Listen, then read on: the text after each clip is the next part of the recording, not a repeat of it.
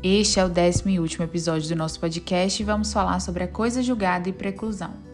Coisa julgada é o mesmo que uma decisão irrevogável, imutável. Está previsto no artigo 5 inciso 36 da Constituição e por isso é uma garantia constitucional individual, com o intuito de assegurar o princípio do non bis in idem.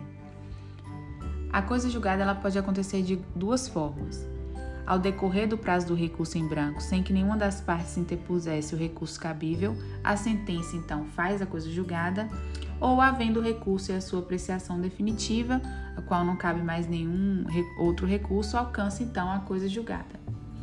A coisa julgada é a qualidade da sentença da qual não cabe mais recurso e não o efeito da sentença. É o impedimento da discussão da questão da matéria que foi matéria da coisa julgada.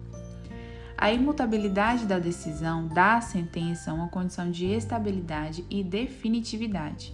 Neste sentido, é importante dizer que a coisa julgada possui dupla dimensão, constitucional e processual, ao mesmo tempo que é uma garantia do indivíduo, gera imutabilidade na decisão. Sendo assim, é uma garantia para o réu de que ele não seja novamente processado pelo mesmo fato por outro processo. É necessário entender que a imutabilidade da sentença condenatória não é absoluta. É possível a mutabilidade mediante revisão criminal, uma ação autônoma de impugnação. A coisa julgada, como dito anteriormente, é posta a favor do réu e, portanto, o reexame da coisa julgada é possível se for favorável a ele, chamada por, por isso de pró-réu, motivo pelo qual, inclusive, só poderá atingir sentenças condenatórias.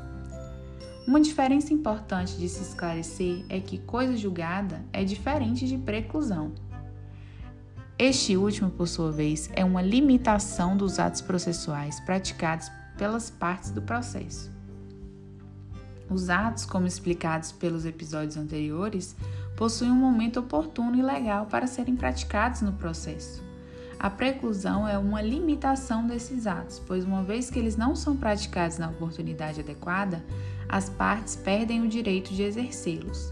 A preclusão fornece ao processo respeito às suas etapas, a segurança jurídica e celeridade. Quanto à preclusão, existem duas vertentes: a subjetiva, que diz respeito à perda de uma faculdade processual, e a objetiva, que consiste na impossibilidade de praticar um ato processual que já foi ultrapassado. Com esse assunto, finalizamos o nosso conteúdo do semestre. Agradecemos a todos que nos ouviram. Até a próxima!